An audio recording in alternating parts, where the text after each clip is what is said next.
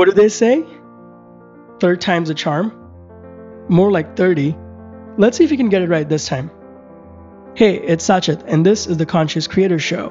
Through exclusive interviews with authors, actors, entrepreneurs, musicians, other podcasters, and all kinds of creators, we'll explore how to make a life through your art without selling your soul. The creative side of business and the business side of being a creator, if you will. We've got a host of amazing partners like Brain.fm and other amazing companies, so head on over to creators.show, that's C R E A T O R S dot show to get new episodes, exclusive guides, partner deals, and more. Enjoy the show.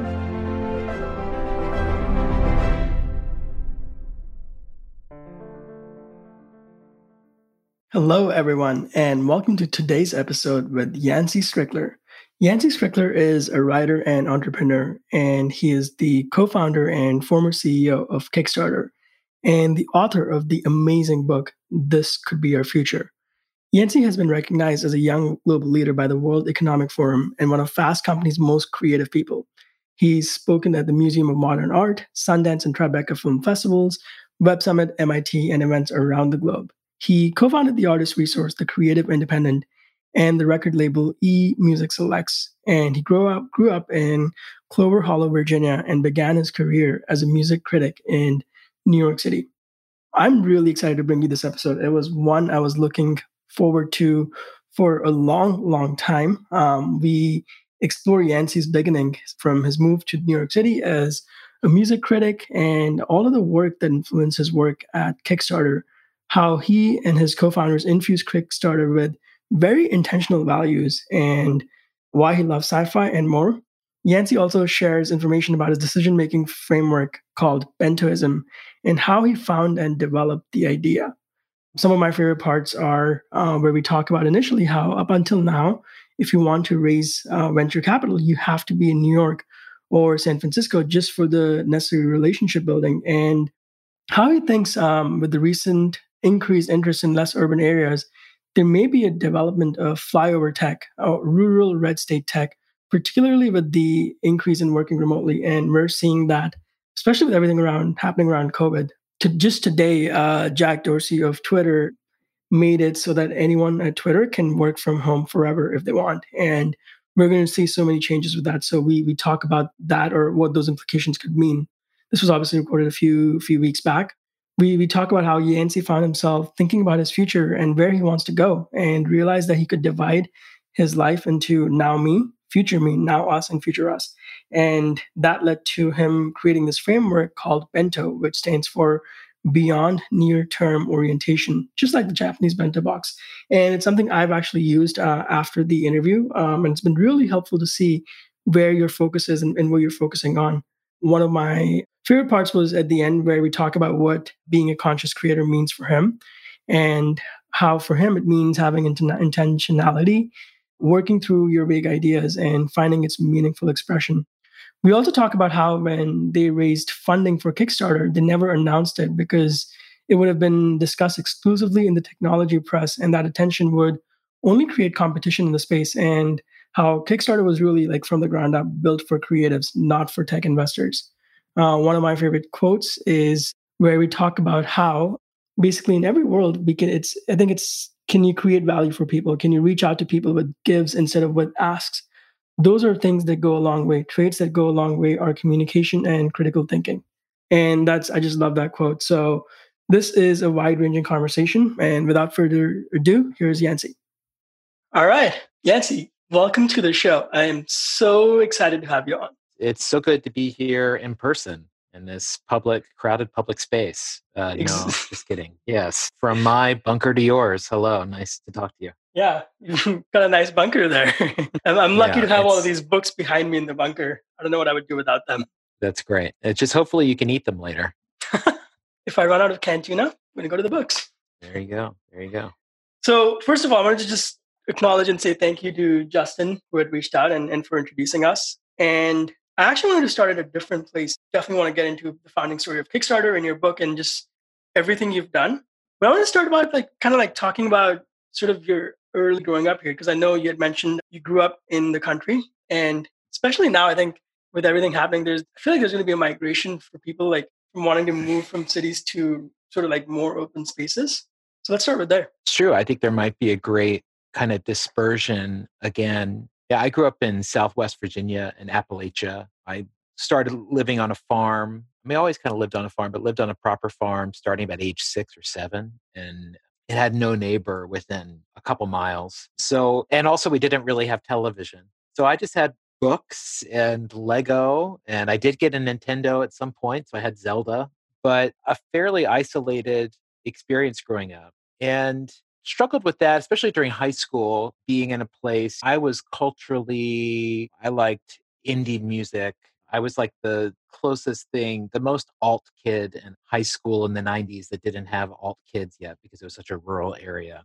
But that wasn't easy. But with time, I ended up moving to New York a few years after that. But with time, I've grown to really appreciate where I grew up and growing up in a place that slower, growing up in a place with a different worldview than the kinds of places I've lived since in big cities. And yeah, and the kind of place that I think people of my generation and the generation younger are going to start moving to the country in a way that maybe the internet and remote work made that a theoretical possibility, but probably we still felt the need to hold on to these trophy cities for our identity. Certainly for mm-hmm. me, living in New York, I mean, I love New York, but a lot of my identity was built up in being a New Yorker. And for me to try to be that and say, still living where I grew up, that would have been, I would have had a lot of internal struggles with that about the gap between, I don't know, my internet and real life personas or something like that. But so, yeah, I think that's going to happen. And, you know, and interestingly, that happened in the 60s and 70s where a lot of hippies started communes, became homesteaders. Some of my friends I ended up meeting later on in high school came from families who had moved to the same rural area in the 60s and 70s. My family was, was from there. And so you had that moment of like the hippies going to the country, having this kind of retreat, and their children growing up. And that now some of those children are, I think, are going to be doing the same thing, but for a, a different set of reasons. But I think potentially as big a cultural shift. And especially in the context of tech, like there's this whole thing where if you're raising venture, right? I actually had a call with a friend about this yesterday. You have to be in SF or like have to be in like SF in, in New York. How do you feel that's going to change? Well, I mean, I think that's there's a truth. There's a so there's a social truth to that which is that, you know, it's the most cliche thing in the world, but just how much access and funding and opportunity is relationship created. So cities and communities and scenes are like a great equalizer for that. And I think are super positive. The the flip side is like the global scene, which I think is really fundamentally Twitter. And there you have the possibility from having a strong voice from building a following to like break out of those pockets and to create a be a part of a larger kind of network community. But yeah i mean it's it's hard because there is so much of like the social vouching that happens when you're trying to say get people to buy into the early stages of an idea. You're really asking people to put some faith and trust in you and to do that you tend to need a lot of like social triangulation to give people the confidence to say hand over a check that will change. I mean, definitely you see in companies like Buffer or Gumroad, companies that have been, or Basecamp that have been early on like fully distributed remote work that are now embracing a growth path that is reflective of like mm-hmm. what their culture is and what their working style is. And so I think that you're going to see, you will probably see every major VC firm like has their clean tech person, their blockchain person, their whatever person. Maybe everyone's going to have their like not New York, not SF, not Boston person, you know, whose job is just like you are, to put in the derogatory term, you are the flyover VC give us whatever, find the diamonds in the rough, create opportunity. It might start that way, but I have no doubt that things like that will work, right? Because I think that there's going to be, if you're an entrepreneur that's not coming from one of those cities, and let's say you're solving a problem that you see around you, in all likelihood, you're maybe seeing something that people in those larger cities are going to miss because the challenges of a more spread out environment or of a, just sort of like the different interests of a rural community versus an urban mm-hmm. community there's going to be huge amounts of opportunity there. So I think there will end up being almost like a, there could be like blue state tech, red state tech of sort of products and services that feel more relevant and even are like marketing, using the marketing language of those mm-hmm. different kinds of communities. So that will be an upswing, especially if you can hire remote workers, especially if the best engineers are, are similarly leaving cities and everyone is at this moment of like the great halo of the trophy cities diminishes Mm-hmm. And it's interesting that you mentioned the marketing because you definitely do see this in politics. And, and, you're right, like it doesn't really happen in tech companies because they're just so focused on the coast. It'll, it'll be interesting to see that shift. You see that in, D, in direct to consumer. There, I think you see products that are running advertising that runs mm-hmm. across mm-hmm. ideological spectrum. I mean, something like Harry's. I mean, I think Harry's advertises on Drudge Report, probably also advertises on like NPR podcasts and maybe the creative slightly different i can't say exactly but but yeah there is a blind spot that happens in either community to the other. Mm-hmm. you know and for me growing up in the country i cared about the wider world but most of the people around me weren't all that interested. I live in the city i'm still interested in the country most of the people around me aren't all that interested right? There's a right. there's uh it's just it's just hard for everyone to see each other. What do people that grew up so i grew up in in delhi and i've always lived in cities in the us after moving here. What do people who didn't grow up in the country like not understand about growing up there? I mean, I think it's just um, I don't even even know if it's it might not even be that different. I don't know. I mean, it's a pace of life. It's like very hospitable, but also like taking time to build relationships. There's a lot of in group, out groupness mm-hmm. that will happen, but in general, it's like kind of it's it, a little bit of it is the feeling of watching what is watching something like Friends or Seinfeld in the 90s, say for me and watching mm-hmm. something that is so clearly like urban, more quote unquote liberal, progressive, like representing a different kind of lifestyle. And you can just feel how different that is. Like, I don't know, maybe someone watching a show like that, they think, oh, well, that's just like, that's so like my life. But you watch this, you know, I'd watch those things growing up and it just, it felt like watching a, a documentary of a different universe. And there's just so many assumptions built into the language of are cultural products that presume a shared belief system that is like way more excluding than people might realize. I mean, a strange, as one I always think about for like a liberal business, say putting a, or a business putting a all are welcome sticker in the front door and listing all the types of people that are welcome.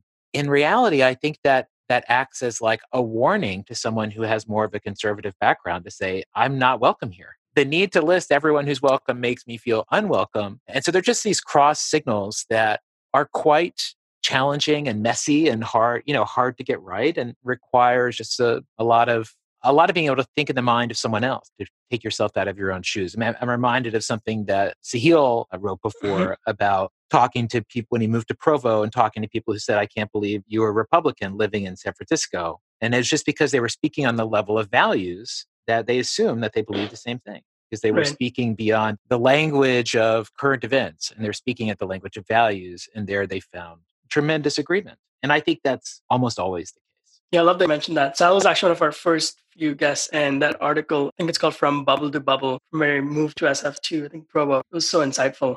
So you mentioned friends and it's interesting because growing up in india that was actually i used to come visit the us and go to nebraska till i started seeing friends and i was like wait this is the same country. So it's interesting that you mentioned that. So you decided to move from Virginia to New York and become a music critic. So tell us about that move and what that was like. Uh, well, I went to college at a place called William and Mary in Virginia. And there, I studied English and literary and cultural studies. And I start my dream growing up was to be a writer, you know, reading books all the time, living on the farm just made me want to write. And I wrote all the time as a kid, poems, stories, any eh, just like a thing that I would do for fun. And um, and during college, I started reviewing records. I started writing for Pitchfork. I was one of the first critics for Pitchfork when it first began in 98, 99. And that was really like fulfilling a dream because I've been uh, played music my whole life and very knowledgeable, care very much about music. And and so when I graduated college, I actually didn't have a plan. I'd been a townie where I went to college. Like I worked as a mover. I was the night manager at a Days Inn hotel. I did tech support for professors. I had three jobs all through college. Like I really I kind of liked working more than school in a lot of ways. But I didn't really know what I was going to do. And then my best friend from high school, the friend whose parents had moved to the country in the 70s, he gave me a call saying he and a group of people were moving to New York and they got in a house in Coney Island. There was an extra bedroom. It was mine if I wanted it. The only trick was I had to be there by like within two days, something crazy like like I had to be there immediately because basically someone else had backed out, so I was uh, I was the fallback. And what's funny is that the deadline was to be there was so fast. I just said yes. I think if I, if I had had more time to think about it, maybe I would have said I'm not ready. But I just said yes and moved to New York in 2000. And my first job was reviewing was on the radio. DJs will read out the news on the air and my first job was to write those blurbs that DJs would read. And I wrote like entertainment and like pop and rock news blurbs. And so when a DJ would read out a 40 word or just like a very short story about Blink 182's setting a record on the charts or Moby being bitten by something and now being afraid he had he has rabies, which I seem to remember was being a story back in the day like I would have to write these things so that a DJ could read it out. It would have to be super short and punchy. It would always have to have a pun or a joke in it. And I had to write 12 of those a day for about three and a half years. And that was great. That and such a great economy of writing. Just sort of being forced to become a machine like that is quite like quite helpful. And then I started doing, being a freelance music critic. I, my first paying piece was for the Village Voice. I wrote a piece on spec, like I just reviewed a record and sent it to the editor, and they accepted it. And then I, yeah, made a living doing that for about four or five years and ended up starting a record label, putting out first records by these baby bands I was seeing at house shows in Brooklyn and always on the edges of the scene, but caring very deeply and yeah, just having fun. And it was during the midst of all that that Kickstarter started happening and and that that was uh, that was just that was there was a restaurant in Brooklyn where I would go often. I was a regular, a very cool place called Diner, and there's a guy who worked there who waited tables there, and we got to become friends. And one day he asked me to meet up after work, and he ended up sharing with me this idea he'd had for crowdfunding.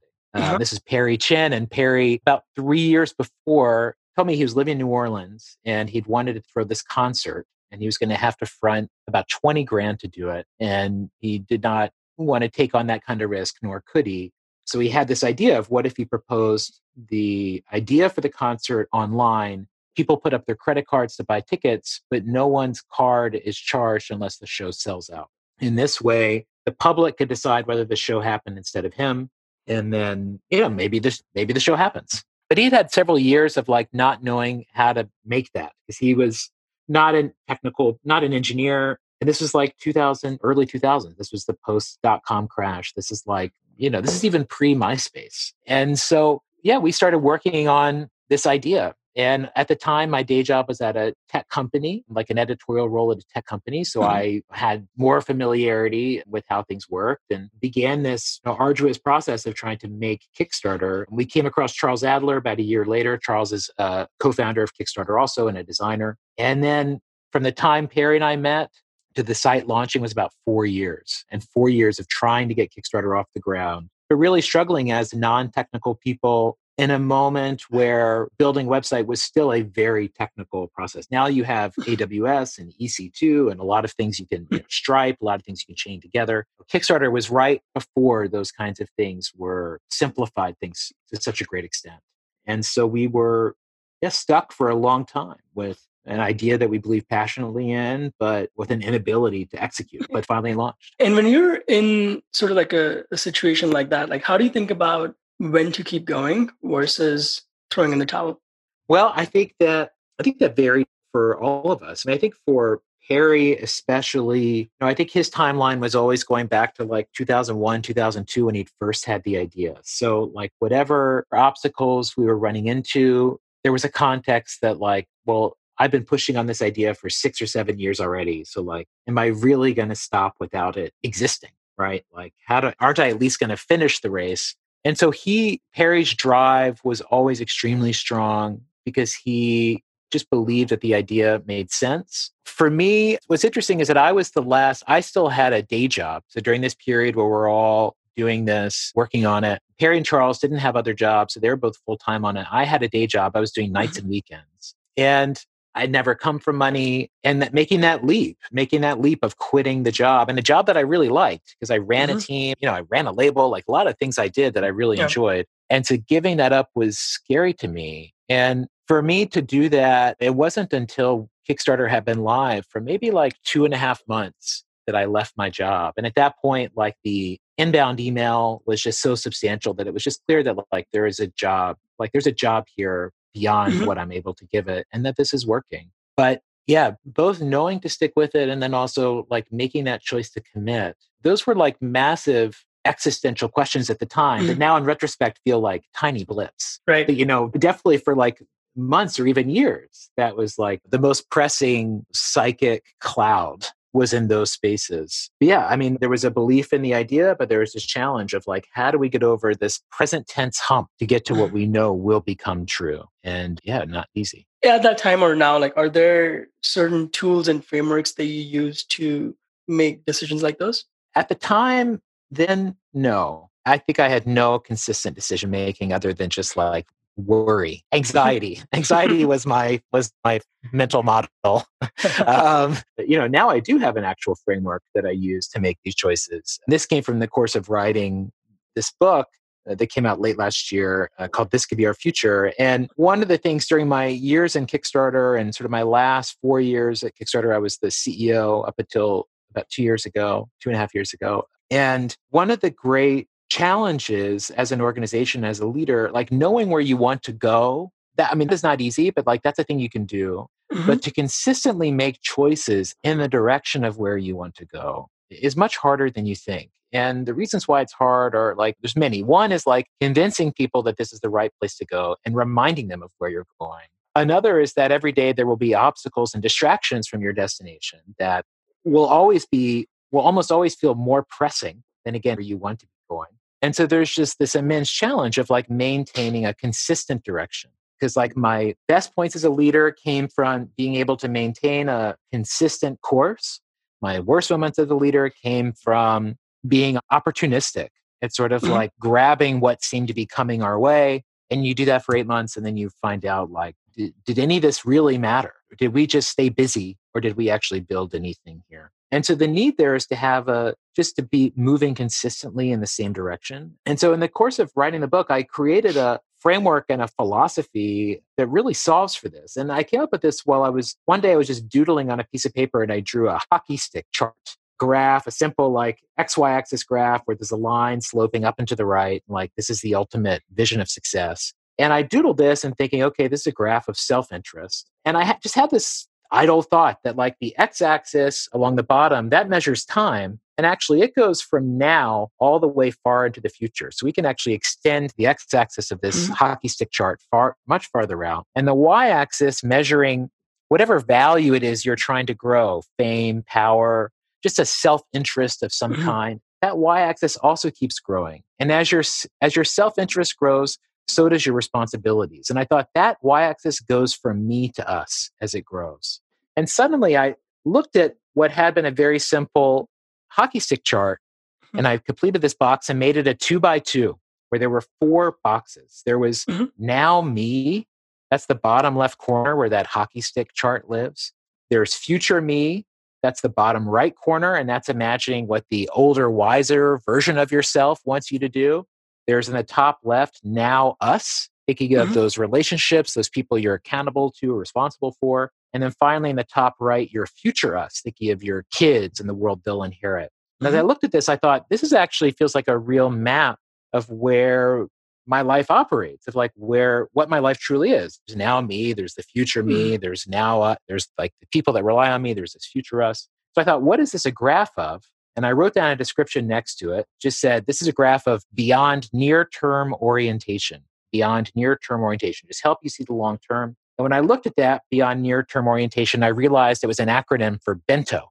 And it, mm-hmm. I thought, immediately thought back to the Japanese bento box and how the bento has a variety, has like the four compartments, four or five compartments that lets you hold a variety of dishes without them getting spoiled. So the bento always offers a diverse and balanced meal. And that the bento also honors a Japanese dieting philosophy called hara hachi bu, which says the goal of a meal is to be 80% full. That way you're still hungry for tomorrow. And so I thought, oh, this, this two by two, this is a bento box but for my values and decisions. A way for me to step outside of this now me where I get trapped of just trying to solve every question by what do I want and need right in this second, and instead letting me see the full spectrum of where I operate. And so now the bento is actually how I make every choice in life. I mean, it really is. Like I there's a series of questions you go through for each of these boxes. And there's a website, bentoism.org, where you can do this, where you answer one of these questions and it sort of guides you to what your values and goals are. And so then when you're making choices, should I do this? Should I take this job? Should I confront this person?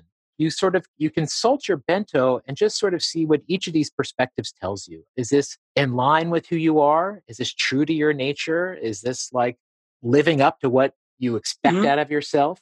And through there, it creates the ability to make coherent choices. So, can you share some examples of like ways of thinking or, or decisions you've made recently through this, and particularly some that were like hard decisions?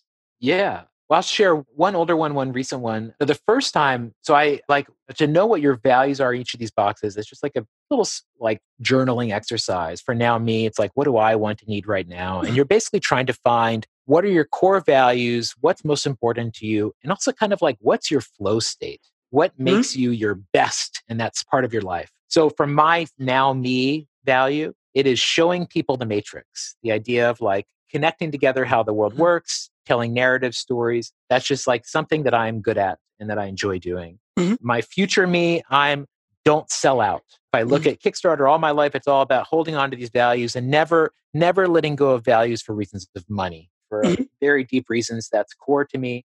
My now us values about deep time with select friends. I'm an amazing great friend. I'm a pretty bad acquaintance, but like I'll I'll talk to you for 5 hours and never look at my phone once, but if someone texts me, I might never write them back. And then my future us is about building a better matrix. The world mm-hmm. I envision is not one where there aren't like our decisions aren't being made for us, but ones where that's more helpful. So not long after I came up with this, I got invited to give a paid speech for a company that. I don't like. And I've I've been invited to give speeches for companies I don't like in the past. And I've always said no. And I've also felt like angry when I've been invited to do this. I just kind of pissed at them for even daring to. And I got Who one are you to ask me to speak? Exactly. and then I got one of these shortly after coming up with the bento and sort of mm-hmm. identifying my values. And I was about to decline. And then I thought, you know what, I should ask my bento. And so I put it to the question. So I asked my now me, should I give this talk for a company I don't like? My now me's value is to show people the matrix. And it says, sure, this is what you do. My now us value, which says deep time, should I do a talk for a company I don't like? Now us value says, sure, 90 minutes talking about ideas, like that seems cool, no issue there. Future us, which wants to build a better matrix, says, absolutely, like you shouldn't be preaching to the choir. This is actually exactly where you should be mm-hmm. speaking. Mm-hmm. And then I got to my future me, which says, don't sell out. And that voice says, no, you're selling out. You're mm-hmm. doing this for the money. And I suddenly realized that this voice that had been that had made me feel angry in the past, I had isolated it. And I could see that this voice was like a bouncer looking out for my values. My mm-hmm. future me was this big dude who was just looking out for things that I didn't want. But that because I could view this sort of whole picture of seeing everything that was going on for me, I had the right and the ability and the agency to tap that bouncer on the shoulder and say, no, it's cool. Let this one in. And so that like really like I made a fundamentally different decision while being certain that I was making a choice that was in integrity with who I am.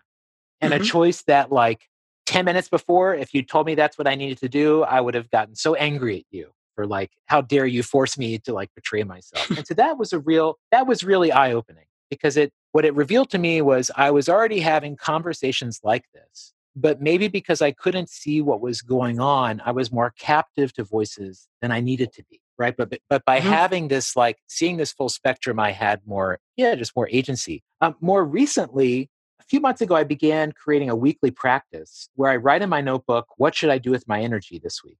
I do it on a weekly basis. And below that, I draw a blank bento.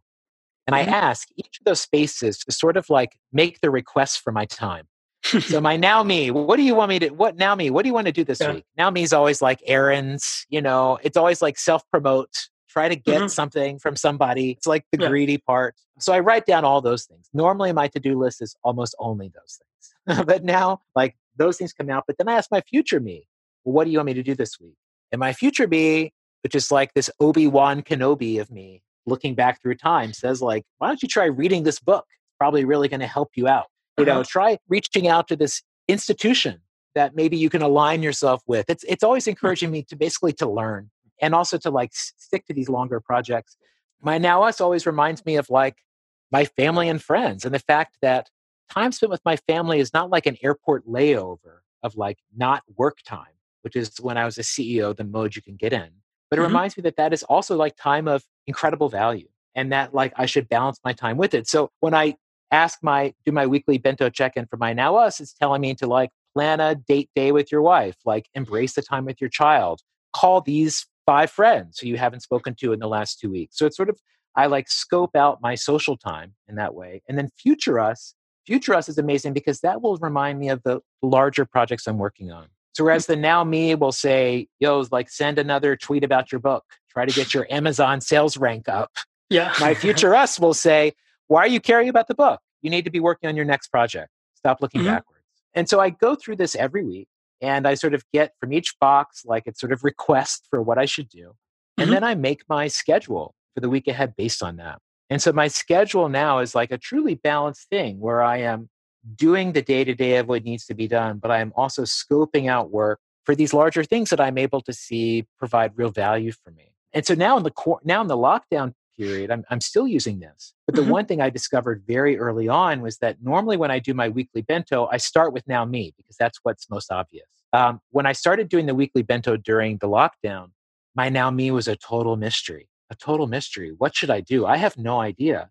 Instead, the space that was obvious was now us because I have a family, I have a child. And instead, right. during when I did this during the lockdown, it's like, oh, well, now us is what's important. And mm-hmm. everything started from there.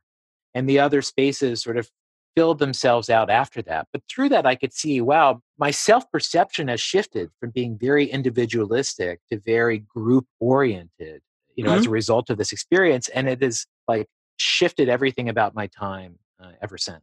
That's fascinating. Thank you for sharing that. Yeah, I think one, I love your value of the, the never sell out. That's sort of the context of the show is helping artists do that. And I love how sort of like you're through this exercise, you're almost um, giving like different parts of yourself a voice. Like one of my favorite books is Reboot by Jerry Colonna, where he talks about like being like how people sort of like don't embrace their shadow and things. And in this, what you're doing is not only are you giving the different parts of yourself a voice, but also different versions of yourself a voice, like the future one. How do you define sort of like when you're doing like the future you, do you have a whole picture of like where you want to go or who that would be, or how do you sort of define that? Mm-hmm. Yeah, I mean, I do. I mean, I, I, very much, in a way, I think of this as like a form of method acting. I mean, I've never mm-hmm. in like school plays or whatever. I'm not, I have no theatrical experience beyond that. But I basically think of it as like my conscious, I'm so grateful for my conscious mind. It serves me so well. It also limits me. And when I'm able to trick it into getting out of the way, I find enormous benefits. And a lot of the experience I had of writing the book and the experience I had of leading and just my day to day is like kind of looking at myself with like as like this very helpless creature, this helpless creature that I love so much that I wish to assist and that wants to do the right things but just struggles to see what those things are. And I just have to fool, I have to trick it. I have to give it tools. I have to allow it to show itself. So like when I'm stepping into my future me, I literally do, I picture like some version of me that looks like Obi-Wan, like wearing a robe, long hair, salt and pepper, you know, still got the body, got the agility, like of course. doing great for 85, doing great for 85. My wife is right there with me. Uh, but it's, it's the version of me that, yeah, that just feels proud, feels proud of the life it lived. And I, I don't know how truly I could speak for that voice, but I feel like when I try to get into that headspace, and I'll, and I'll, I'll give example of doing that in just a second, but when I try to get mm-hmm. in that headspace, I do I do kind of take on a different model of myself. And I do feel like it speaks differently. I do feel like it gives me a different kind of message. So one of the things I did during the during early on the lockdown is I gave myself this exercise where I said, okay, imagine it's April 2022. Two years from now, the lockdown is finally over. The worst is behind us. You're leaving your house. You lost people you care about, but still you feel grateful because throughout the lockdown, you managed to make the most of it by keeping these three things in mind. So, what are those three things? And then you have this moment where you have to try to imagine that. And you try to imagine, all right, two years from now, I'm leaving my house. I'm imagining this like blank expanse of time between now and then. Let's imagine it works out. Let's imagine it's not perfect. But let's imagine mm-hmm. it generally works out the way I would want it to. What does that look like? And what does that mean I'm doing every day? Mm-hmm. And so for me, when I asked that question, like the first one was like that I'm taking care of my family, uh, just like a simple like protector thing. But the second instinct was that the lockdown and homeschooling are just like a fun family adventure. That I fully embrace the idea of like this is just going to be the best time ever. And really, I have a four year old, but to like not be bitchy about like mm-hmm. the different responsibilities that were happening. And that my third and my third goal was that I spent, or what what would make it successful for me is that I spent my more limited work time on a single project. And so when I like, again, I imagine this future version of myself, what makes them happy? That's what I thought made that person happy. And what that did for me is that emotionally really shifted me. It shifted maybe me imagining the time I'm spending homeschooling my kid is like, oh, this is just a little bit of time I'm away from my work. Mm-hmm. Instead, thinking, no, this is my job. This is my job for five hours a day. And I have three hours a day where I get to do the things I used to do. But that's just what this is now. And that is what it means for me to be in integrity with the, the world I find myself in. What I get out of that is it creates meaning. Even when I'm going through like the groundhog dayness of this, I can see how I'm incrementally working towards a larger goal. Like mm-hmm. every day that is that we survive is a day towards achieving goal number one. Every day mm-hmm. that I'm like awake and present for homeschooling time, like that's the day I'm achieving goal number two. And but those are the kinds of things that are very easy to become lazy about over the longer term. And I think that's a lot of what like that exercise of seeing that future me is it's trying to give you that carrot of the grind. Mm-hmm. It's showing you here is the outcome, here's the outcome of that grind, rather than just grinding every day and hoping there's a good outcome at the end. Mm-hmm. And it also one thing I'm learning as you were talking about it is sort of like making sure all the four are balanced because yes. my instinct was okay like i can get stuff done in this time which sort of maybe like now me and future me but maybe ignoring the now us part because that's important too. Yeah yeah totally. I mean i like i was very much uh i was probably mostly a now probably like a now me future us person in a weird mm-hmm. way. As a ceo it's like what has to be done and just like you're just trying to climb the hill and now i think now us was harder for me to reach and even future me was harder was harder for me to think about. And now i do think of like what's a good day? A good day is a day where i get to check each of the four boxes. And what does that mean? That means i mean to me that literally means i want a phone call with a friend every single day. Like i know which friend i'm going to call after we talk today and that's going to mm-hmm. be like and it's going to help me feel full and enriched. Mm-hmm. and a good yeah a good day is where i hit them all. And those are this phrase that keeps coming to me is like that that is being coherent it's being coherent with who i am mm-hmm. and like the when we feel so sick to our stomach because we feel off with ourselves it's an it's an incoherence um, another way i think about this is to say that like in a without something like a bento or meditation we have a passive awareness of the world and to me passive means like you're just reactionary passive can yep. still mean you like run when something's chasing you it doesn't mean mm-hmm. you just sit still but it means you're just reacting to what's in front of you I think the other form of awareness is active awareness.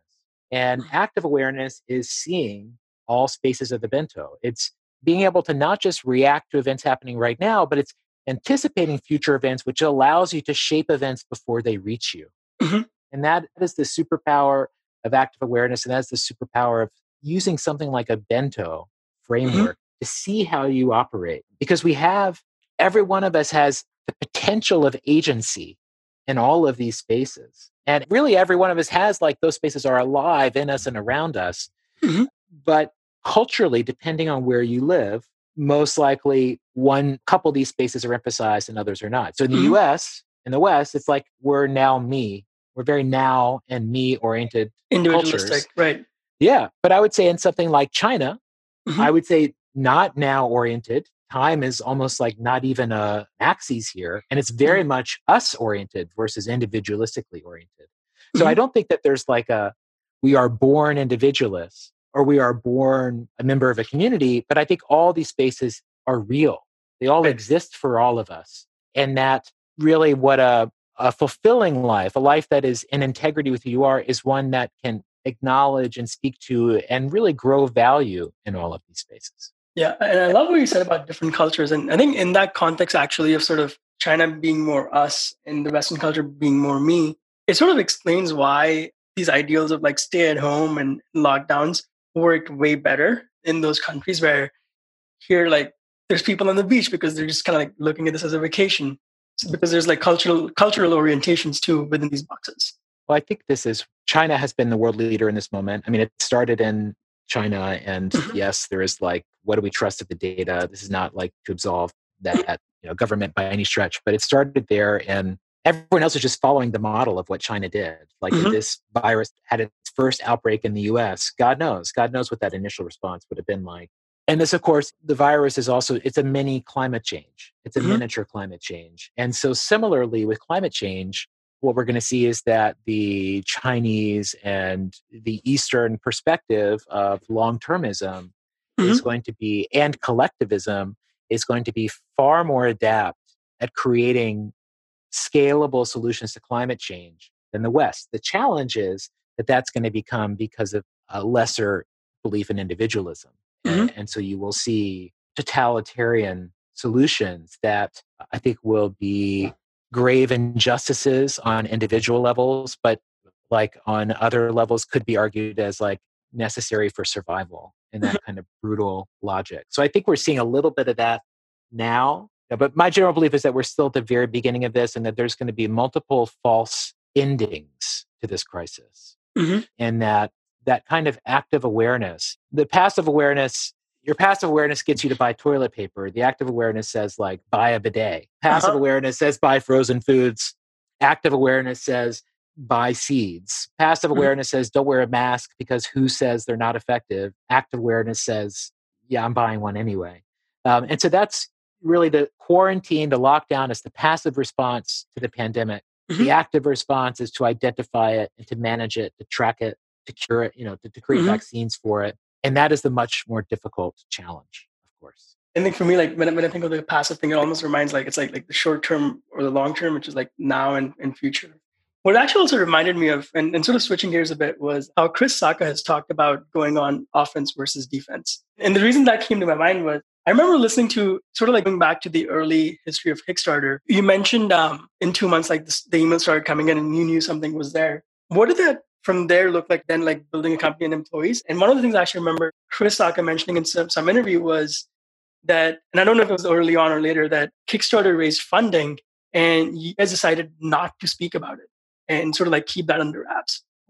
Just remember that from some interview. So yeah, I'd love to learn sort of like about the that early history of Kickstarter. Yeah, I mean, we we were in New York, so we never did like the Valley trip, but we met with everyone we could in New York for those years of trying to get it off the board uh, for mm-hmm. potential investment, and you know found a lot of interest from creative people, less interest from more traditional finance people, but managed to like piece together the friends and family to get the site built. All along, there was a a particular investor, Fred Wilson in Union Square Ventures, who we were really interested in. He blogged every day, so he felt accessible to us. He was a New Yorker. He liked mm-hmm. music and culture. You know, we, we sort of identified with him. And so we were very much wanting to work with USV. And during all those years of trying to get anyone interested in Kickstarter, they were the only like professional investors who really got it. I remember mm-hmm. we met Perry and I met with them, and they instantly we're like, we buy this idea. Why is it you guys? And that was like, no one had bought the idea before. You know, that was like an unexpected question. So after the site launched and started getting that early traction, we started talking with them more, and soon Fred was on board. Uh, but yeah, there were a few interesting things we did. I mean, one was that we said from the beginning, and we told all these investors, you know, we're we're not IPOing, we're not sell, we're not exiting the company. Like we want to us, you know, Kickstarter success is it lasting and being meaningful to the creative mm-hmm. community for a long time. And so your investment is not, you're not buying a lottery ticket on a potential rocket ship. And so everyone was like sort of asked to be okay with that. And then we also said that, yeah, we weren't going to announce that we had raised, we weren't going to announce the funding round. And this was, this was like a US, Fred was like at the time and still is like one of the three best venture capitalists in the world. Will probably go down as one of the 10 best ever. And Jack Dorsey and Caterina Fake and Zach Klein and people that we really admire and care mm-hmm. about, still care about. We're part of it. But we thought if like who's going to write a story about us getting funding? It's going to be tech and business press. And like those people aren't artists and creators, and artists and creators aren't reading tech and business press, especially mm-hmm. in 2009. And all that that press is going to do is just going to create competition. It's going to say to mm-hmm. other people, "Oh, look, here's a here's a new opportunity market to move mm-hmm. into." And so instead, we wanted we actively avoided tech and business press for the most part, really always, because we mm-hmm. just thought that's just only going to create stuff within the industry, and like, and that's like we are a creative services company that uses the internet because the internet's the best tool that's ever been invented to do things. So it's like mm-hmm. I always saw us as being a post tech company. Like we're building on technology, but the point of our technology is not tech. Mm-hmm. The point of it is to facilitate creative projects and ideas happening. And so, yeah, so we just didn't want to be in that news cycle because we just didn't see any benefit. We mm-hmm. saw only only downside. And so for those investors, you know, they still went along because Kickstarter was a totally new model. I mean, there had been like crowdfunding experiments before, and people had like dreamed of if only people could pay artists directly. Like that mm-hmm. had always been the holy grail of the internet. And here we were, the first thing that really was doing that mm-hmm. at, on like a platform level. And so everyone was just excited to be on board. Through that money, and that, you know, that money was like not even a million dollars. We got to profitability within you know, within 14 months of the site being live, we were operating in the black and have been ever since. So the focus was like, yeah, stay quiet, don't get too much attention, except with like the people that you're trying to reach, mm-hmm. be invisible to everyone else, operate in the black so that you have total optionality, so that you have total independence.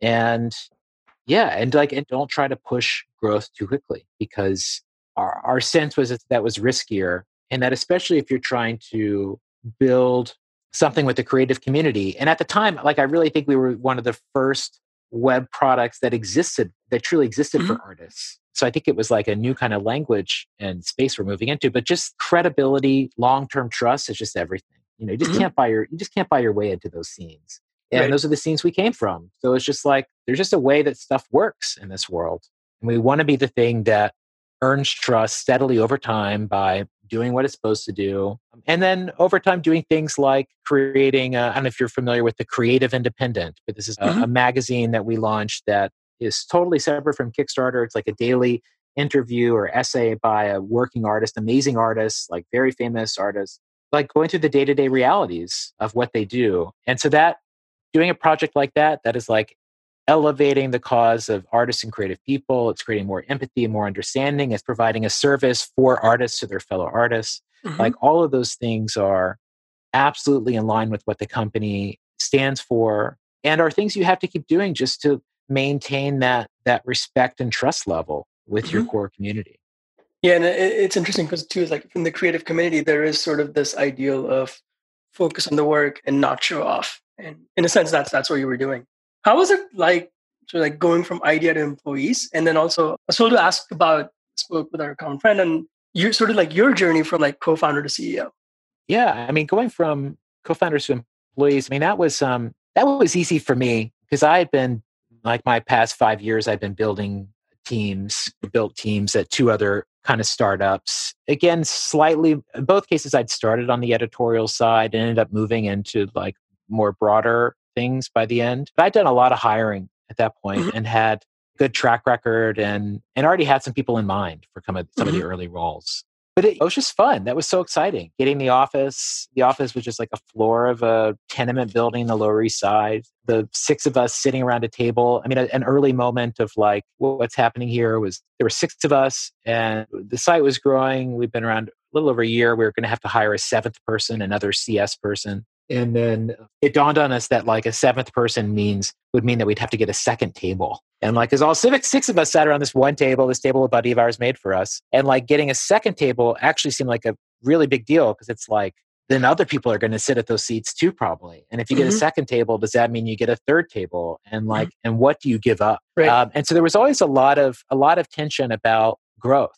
I remember I read a white paper by a physicist about like the golden ratio of like how you could determine from an animal's size, its gestation period, its lifespan, all these sorts of things, that there were sort of these ratios that are meant to be maintained. And this paper ended up proposing that the golden ratio, that the healthy maximum point for an organization is 50 people. Mm-hmm. And that once you get beyond 50 people, you begin hiring people whose job is to facilitate the administration of the organization, thus inevitably slowing the organization down and atrophying it and leading it towards eventual death. This is this mm. theory. And so at the time, we were like 25 people, maybe.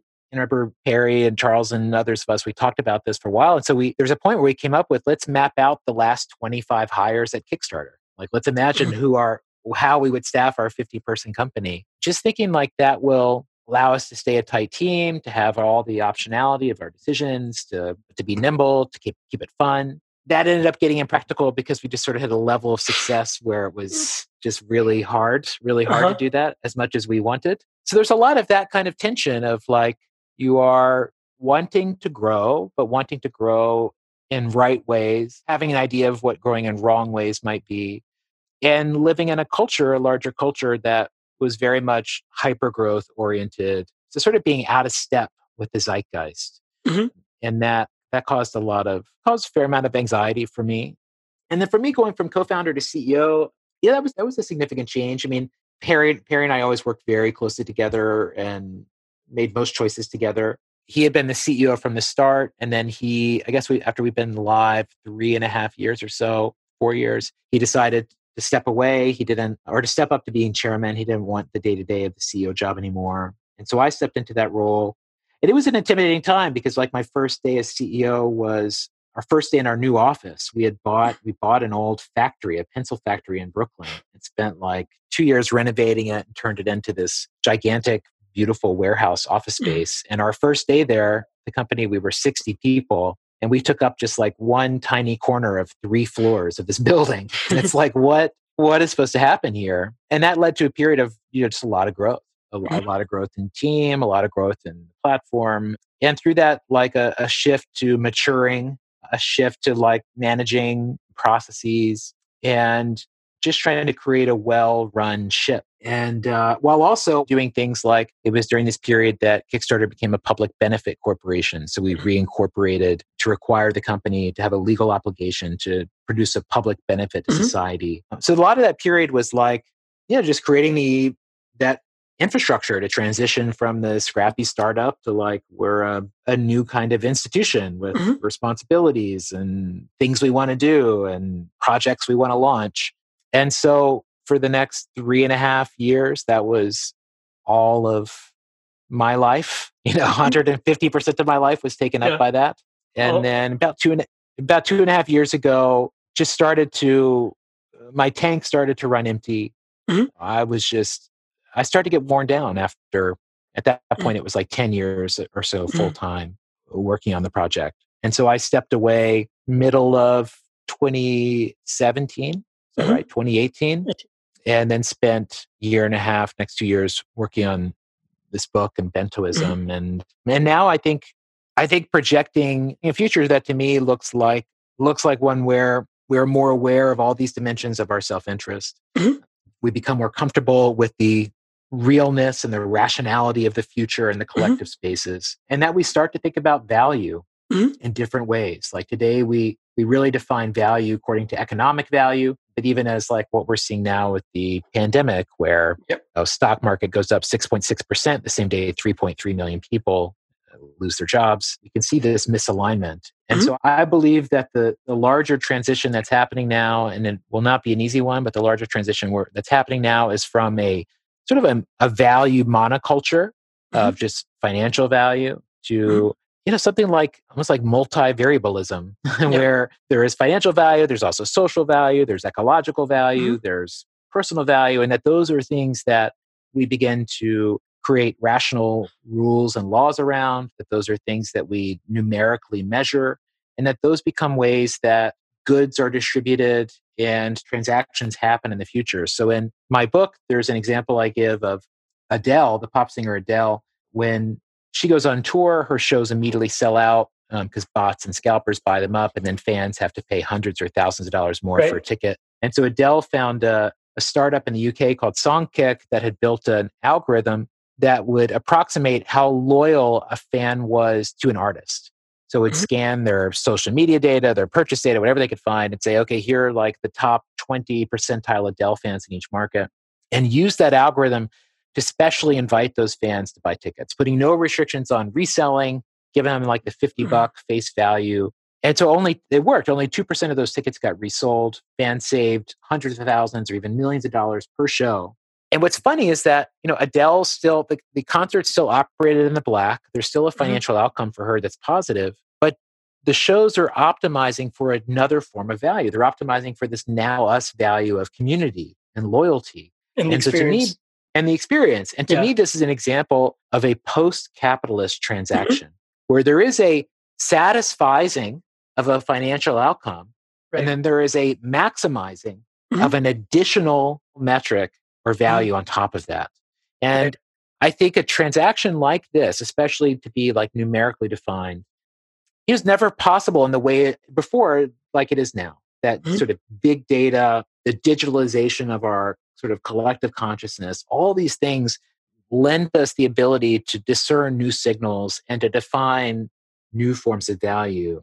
And I think mm-hmm. that's what's happening now. And I think that financial value and markets will still be dominant, as I think they should be in many areas right. of life. But other areas where they produce perverse outcomes that we're going to find basically better things to optimize for. And I think that there will be a sort of a, an emotional shift in that direction, uh, and then which is already happening. But then what's most important is a rational shift where it becomes possible for operators to make choices like this without being like woke. It can't right. be that you have to subscribe to the same five newsletters to make good choices. It has to be that making good choices is so well understood and easy to do that regardless of your personal, mm-hmm. political, mm-hmm. or whatever kinds of beliefs, that there's still, you just know what is a, a good decision and a bad decision. Yeah as it reflects these core values that matter. Mm-hmm. And so that process of evolution, I believe, is what the next 30 years is about. And it's not, we're not starting from zero. I think this has been underway for maybe the last eight or nine years. Mm-hmm. But I think that this is the this is the meta narrative of this moment. I completely agree. And I remember when five years ago, sort of you announced the decision to go to a public benefit corporation, it was a huge shift. So I actually wanted to ask you more about that in the context of a few things that you had mentioned in terms of topics. I think they play into it, which is like the hidden defaults of the world today and, and sort of this idea of like financial maximization along with yeah. the challenges in capitalism. And I think this plays into this. Uh, was a note from I got from Justin to ask about. It was like the mullet economy. So in the context of those, I would love to kind of like understand sort of the why behind the switch to the the public benefit corporation and sort of how you came to that. Yeah, I mean, we um I'm like the don't sell out guy, right? Mm-hmm. And and this is a place where Perry Charles and I all really saw eye to eye about like the long term long term success of the company. But you know, we also learned that our position to not sell out was theoretically like put us at some legal risk because officers of a company have a fiduciary responsibility to their stakeholders and the law generally holds that responsibility to be to maximize shareholder value so mm-hmm. any choice we were making that was not maximizing shareholder value theoretically someone could sue over now that wasn't likely, but also like Ben and Jerry's was forced to sell to Unilever, and they would have been sued if they hadn't for these same reasons. Mm-hmm. So becoming a PBC was like trying to codify and make those things real and mm-hmm. real in a way where they're like in a filing cabinet in Delaware real. But looking around, like we had because this value system didn't sit well with us, we had the presence of mind to question it. But we looked around and saw everyone else operating according to this, this assumption that just like if you just maximize for financial growth, everything will work itself out. And and that was just that was not something that sat well with us. And especially when you looked at, you know, so so I ended up giving a talk while I was the CEO of Kickstarter about these larger issues. And I talked about watching my neighborhood in the Lower East Side get changed when like an old dive bar that had been a, like a birthplace of punk got torn down and replaced by a TD Bank. And it was the fourth TD Bank within a 15 minute walk of that corner at the time. and so, as someone who lived in the neighborhood, it's like, what in the world is going on here? How is this one value system overrunning us? Right. And so, I gave a talk about this that really struck a chord. And as I started working on the book, it was sort of digging on this same thread of like, we've allowed this one value system to overtake everything else. And, you know, one of the things I want to try to understand is when did this happen? Has it always been this way? Mm-hmm. And I came to believe that there was a moment where this did shift, and it shifted the uh, ideological shift really happened in the early 70s. That's where Milton Friedman first wrote an essay sort of laying out the stakeholder capitalism argument. But then you have a lot of a lot of deregulation of the financial services industry and just a real shift in how Americans thought about money. There's a study I cite in the book where every year since the 1960s, UCLA has interviewed incoming college freshmen all across America, millions of students, asking them about their goals in life. And, and one of the questions says, like, say whether this goal is essential or not essential, mm-hmm. basically. And, and one of these goals is about money. And in 1970, the percentage of college freshmen who said that being wealthy was essential or very important was 28%. In mm-hmm. 1970, the most essential life goal, according to college freshmen, was to quote, develop a meaningful philosophy on life. 86% of students said that was essential. Uh, the last year this survey came out in 2017, the percentage of students who said being rich was essential, 82%. The percentage of students wow. who said having a meaningful philosophy on life is essential is about 40%. And the growth of the belief in being rich as essential is the largest change of any value over the 50 years this thing has run. Like the desire to have a family, the desire to be an artist, the desire to be good at your profession, all those have stayed relatively constant. Mm-hmm. But the belief in wealth and financial value has been the biggest grower. So there's been a, a shift in the values that has happened around us. And another way that I, I, illustrate this is pointing out that from 1948 to 1973, the wages of the average American worker grew by over 90%. Lowest paid workers got the biggest raises of all. But from 1973 until today, workers have gotten about a 10% pay raise adjusted for inflation. So mm-hmm. over 50 years, just like a 10% pay raise. So the, the high pay for work for productivity of the average American worker was 1973, the same year Pink Floyd's Dark Side of the Moon came out. Like a really, really long time ago. Wow. But I show this graph of showing how like the productivity of workers has continued to increase, but their pay has stopped growing. And I, I say that what you know this image makes me think about is the mullet. The mm-hmm. mullet, which of course is the pinnacle of 80s hair, fashion, and technology, has the mm-hmm. modularity of business in front and party in the back. And the mullet economy is business in front, where for 90% of people, for workers, has been mm-hmm. frozen wages, offshoring jobs, more job insecurity than ever before. So their earnings are getting cut. Mm-hmm. For the top 10%, it is a long and luscious mullet in the back. Over the same years that workers have gotten a 10% raise, the average American executive has gotten a 1,000% raise. And this has come from stopping wage growth, laying people off, and just sort of accruing more of that capital in a smaller number of hands. Um, so it's just trying to give like a, a visual language to help us understand really what's happening. And, and the book is, and really I'm making the case that the focus on financial value is like it's a useful a very utilitarian approach to value. The mm-hmm. measured has surpassed the not measured. The world used to be ruled by moral values of what's right and wrong. Now they're ruled by these rational values of more or less. Mm-hmm.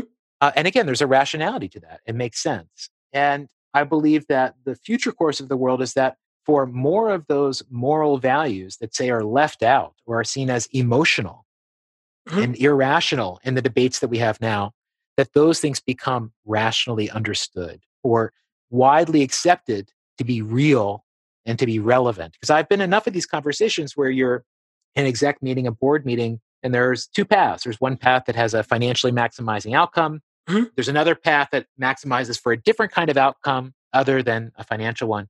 You know, in every occasion other than an emergency, that team is going to choose the financially maximizing outcome mm-hmm. because that other value that's being grown for seems not as real. Mm-hmm. But I think in many cases it is, and it actually might be more relevant and might be the most profitable long term value to optimize for. But that case has to be demonstrated. And I think that has to be modeled. And like this is where you do need the, there is a survival of the fittest of ideas and concepts that can provide value and utility will persist. And I think that that is what's going to happen in this space. And I think we're definitely seeing that even in the sort of like course of this pandemic, which is with the rising unemployment, it's making us confront a lot of issues which I think we sort of like ignored. And those cracks were there, but now it's really bringing it to the forefront because it just accelerated everything.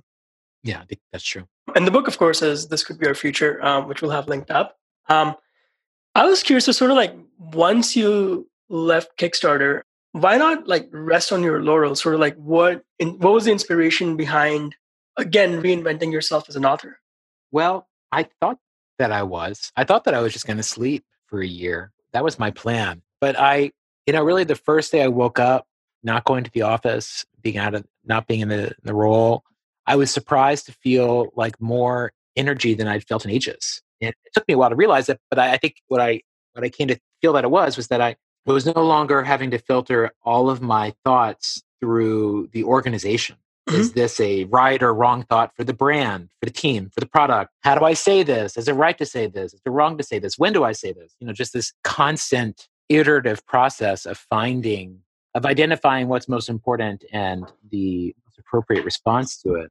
And instead, I was just thinking about myself and my family. Mm-hmm. And that was so exciting. That was so exciting. It had been such a long time since things had felt that simple. And so yeah, I just had more energy than I expected. I, I wasn't sure what to do with it. And I ended up, I had this thought of like, I've led, you know, I've done like tons of planning offsites with the executive team, a mm-hmm. lot of like that type of thinking. And I thought, well, why don't I treat myself like I'm a company? Mm-hmm. How about I'm Yancey? I'm Yancey PBC, and it's my job to like do strategic planning for the next two years. Mm-hmm. So what do I do? So I took out a notebook and I started running through these kinds of like brainstorming and framework processes, like swatting myself and mm-hmm. listing all my resources, listing every project, like doing an audit of everything I'd ever done. And one of my homework assignments was to try to make a website for myself, just to draw it in a notebook. What would a mm-hmm. website about me? What's on that website? What's not? Mm-hmm. And, and by the end of that, I came up with, um, I sort of honed in on five different things that were interesting to me. One was to teach. One was I'd had a side project like a company side project with a couple of friends. One was like I'll go do that full time. I'll become a CEO of another company. One was like a video film idea I'd had. Uh, one was to be a journalist again, and one was to write this book. And so I, um, the following week, I basically made a schedule where each day I tried to wake up and pretend that I had that job. So I couldn't actually like go teach kids in school, but I like made a lesson plan. I imagined what I would teach someone about. I tried to like be in that space. Had my day being a CEO of my side project. Okay, let me imagine I'm doing that full time. What am I mm-hmm. what am I doing all day? And would literally force myself to do it for a whole day long and and would just be like listening to my body during that mm-hmm. process. And and one of those options was writing a book and it was like sort of pulling on the thread of of this talks I've been giving as a CEO. And when I spent the day imagining that book, like finding it, who would I pitch it to, how would I want to do it, etc., mm-hmm. I felt I physically felt that this was the right thing. But I kept, I, I, I really liked that sort of constraint, sort of method process. Um, and so I kept using that um, from then on. Then I said, okay, well, if I'm going to do this, then I need to have an agent by this point. And I met with a bunch of potential agents, and mm-hmm. there's one person that like was more skeptical of me than everyone else, and so I liked him. I wanted to go with him because I thought he's not going to let me make a fool of myself. Everyone right. else is blowing smoke. This guy mm-hmm. was like, I think your idea is pretty good. So I'm like, I want to work with that guy because he's going to help me get make my idea great. Mm-hmm. So I started working with him, and then I told him this is in like September, and I was like, I want to have a, I want to have a deal by the end of the year. Like that's my goal for mm-hmm. like I'm just I'm on this momentum train. I want to have a deal by the end of the year. So he like we strategize when that would mean we need to send out the pitch and sort mm-hmm. of like work backwards from that. And again, I was just like, I have to hit this deadline or else I'm, this isn't going to happen for me. And even when I signed the book deal, I gave myself just a year to finish it because I wanted I wanted it to kick my ass. And so all of these things were means of like just forcing me forcing me to, to behave in these ways that would be harder for me otherwise. I would have like it's like being forced to decide whether or not to move to New York tomorrow. It's just mm-hmm. such an instant you have, no, you have no decision but to act. So you've sort of like done all these different things with like like music critic and CEO and writer. I'm always curious like when people have switched careers that way, like what are some of the and I know you've already talked about like Bentoism and stuff. Uh, what are some of the common like themes and patterns or just ways that you've observed between them? I guess that there's uh, probably that every world is very access driven. The right kinds of introductions mean an immense amount. There's definitely like the Dunning Kruger effect in every world where you think mm-hmm. you know everything and all the ways that it's stupid oh, the music industry is so dumb for X, Y, and Z. Oh, the film industry is so dumb for X, Y, and Z. And then there's generally a good reason why things are the way they are. And it mm-hmm. isn't always that like someone's out to get you. So sort of you learn the the humility of like if you roll in being like, well, I have a better idea, mm-hmm. almost immediately someone will be like, yeah, yeah, no, we tried that idea. this mm-hmm. doesn't work for X, X, Y, or Z reasons. So mm-hmm. there's, I think there's a humility that comes with it.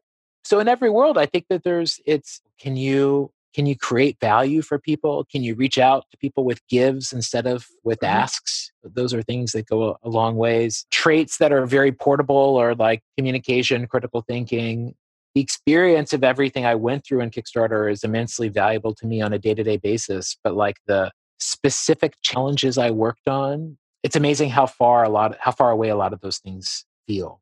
Mm-hmm. yeah, I don't know. I think that I've succeeded in a lot of these organizations in these different worlds because I don't know. I think because I am I have this ability to sandwich together disparate ideas sort of hold together you know kind of what the bento does so mm-hmm. to, to, simultaneously hold the individual and collective to simultaneously hold the now and the future to allow those things to have an, an integrity with one another i think that's what i bring to the projects i work on and i trace that back to just the very beginning of like growing up in a place where i didn't feel like i fit in mm-hmm. and mm-hmm. place where i did feel like i would fit in still struggling with those feelings and sort of getting the seeing the two sides of everything just creates a level of maybe appreciation and a desire for a kind of like roundedness of thought and expression that, that I think is is helpful. But so much of but I would say all these things I'm saying probably I only realized after a Kickstarter. Even the pattern of my early career is something that maybe took me 20 years to be able to say, oh, there is a pattern to my career. Mm-hmm. You know, when I'm doing I'm just doing what seems obvious and mm-hmm. what feels right.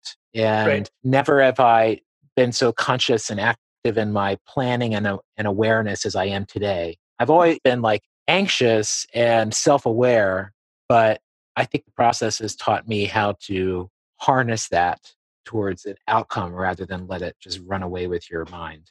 I love that. I know we're coming up on time, so like few last questions for you. One is um I know you've talked about how much you read. I'm curious like what are you reading right now and sort of in terms of music like what albums are and this is actually from Justin, what albums are animating you right now? I know you'd mentioned spiritual free jazz in yeah initially. Yeah. So books reading now, right now I'm so the things I just finished Hyperion by Dan Simmons, which is an amazing science fiction book, amazing science fiction book from 1990, so good. The other one I just finished that I loved was Carl Jung of Man and His Symbols, like a book I've seen referenced in a million things, never read, decided I would try reading Jung and was like shocked by how readable it is. Mm-hmm. It's like very relatable, not at all what I thought it was going to be. What else am I reading right now? And even like, what are, what are maybe like books that have had a impact on you? Or yeah, well, I mean, I, I think uh, to me, it's like there's like a few sort of philosophical books, and I use philosophical and say a broader term, but like I would say Konosuke Matsushita, Not for Bread Alone. He's like the founder of Panasonic, book from the 80s, a Japanese businessman. That's an amazing book. E.F. Schumacher, Small is Beautiful Economics as if People Mattered. That's a beautiful book from the early 1970s by a German economist. That's amazing. Mm-hmm.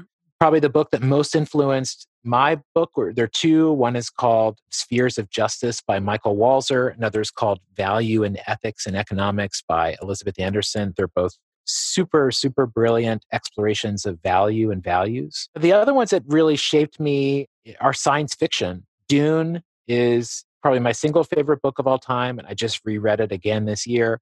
Three Body Problem, the Cixin Liu's sci fi trilogy, I think are outrageous brilliant. The Foundation series by Asimov, I think is incredibly brilliant. Solaris by Stanislav Lem, I think is amazing. What I love about sci fi is just the sci-fi is always about the present and mm-hmm. it's just creating a, a different reality to reveal the truth of the present.